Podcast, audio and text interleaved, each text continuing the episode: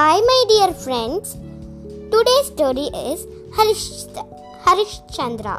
Harishchandra was the king of Ayodhya.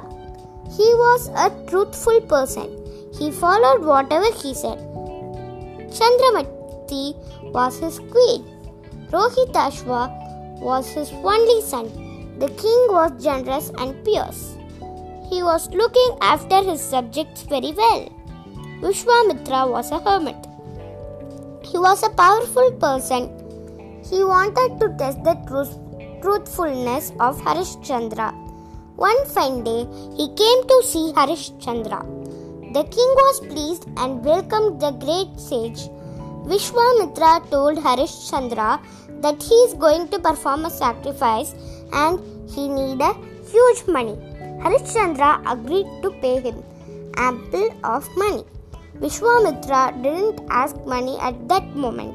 He told the king that he would come later to receive the money. Few days passed.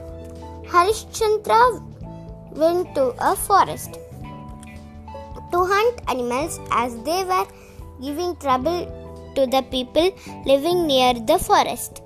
So he went to for forest along with his soldiers, he was unable to see them after he entered deep into the forest. It took few days to come to the normal status. The king entered a peaceful ashram and was taking rest. At that time, the sage Vishwamitra created two dancing girls. Those two girls danced before the king and pleased him. Harishchandra gave them a necklace as a token of appreciation. Vishwamitra appeared there and told the king that the dancers were his daughters and rest, requested him to marry those girls. Harishchandra refused and told the sage that he is already married and he is following the rule one way to a husband. Vishwamitra got irritated.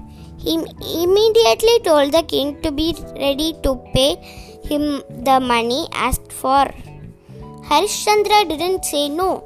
He returned to the palace. Vishwamitra approached the king and asked him to pay him the money for the sacrifice.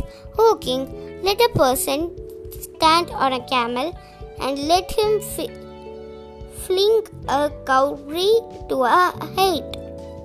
I need the amount built up to that height. The king agreed, but he had to hand over all his gold treasury and the entire kingdom to the sage and leave the palace. Even then, the amount was due. So the sage told him that he would give a month's time to pay the balance and he would send his disciple Nakshatrika to collect the amount. Harishchandra told the sage that he would pay the balance within a month.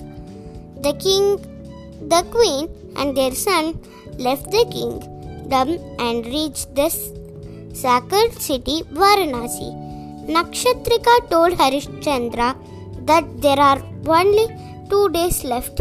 He asked him to pay the balance amount yearly as he has to go back. Harishchandra sold out his wife and son to a Brahmin Kalakoshika. Chandramati went to the Brahmin's house to do household work. Rohit Rohitshwa was also with her. The king paid Nakshatrika whatever he got from the Brahmin. Still, there was due. So the king sold out himself to an untouchable called Veerabahu. After he paid Nakshatrika the due, he left the palace. Now he became the watchman of a bu-. The king was the watchman. Rohitashva was had to do work hard in the in the Brahmin's house. One day he went to a forest to bring few sacred grass to enable the Brahmin to perform an, a ceremony. Unfortunately, he was bit then by a snake. While he was plucking the grass, he died.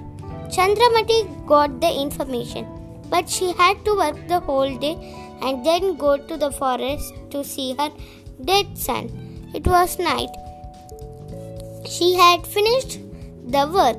She requested her master to allow her to go to the foreman to perform the cremation of her dead son. Kalakoshika agreed. Chandramati went alone to the forest. She was weeping like a child. She saw her son in the forest. The burial burned the corpse. She sorted out few wood pieces and kept the dead body of her son on them. She took the fire, was about to lit the fire to the body. Suddenly, the watchman, her own husband Chandra Harishchandra, told her that she cannot burn the dead body unless tax is paid. Chandramati had no money. She was wearing only a sari. She told the watchman that she would half of her sari and let it be, let it be accepted as tax. She was about to tear off her sari into half. Suddenly, there appeared a glowing light. The sage Vishwamitra appeared. In addition, there were demigods and Lord Brahma, Lord Vishnu, Lord Maheshwara. Vishwamitra asked excuse and told Harishchandra that all these were tests to know how far Harishchandra was truthful. He felt he was defeated.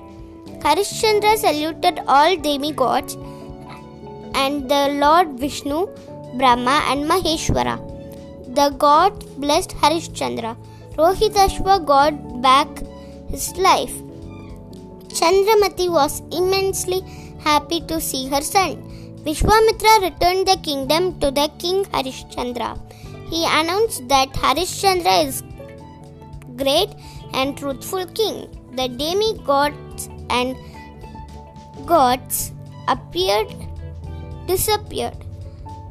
Everyone in Ayodhya praised their king and uttered, Harishchandra Namo Raja Na Bhuto Na, na, na Bhavishyati, which means there is no king like Harishchandra either in the past or in future. Truth is God. There is always victory for the truth. Bye, friends. If you like it, please give some comments.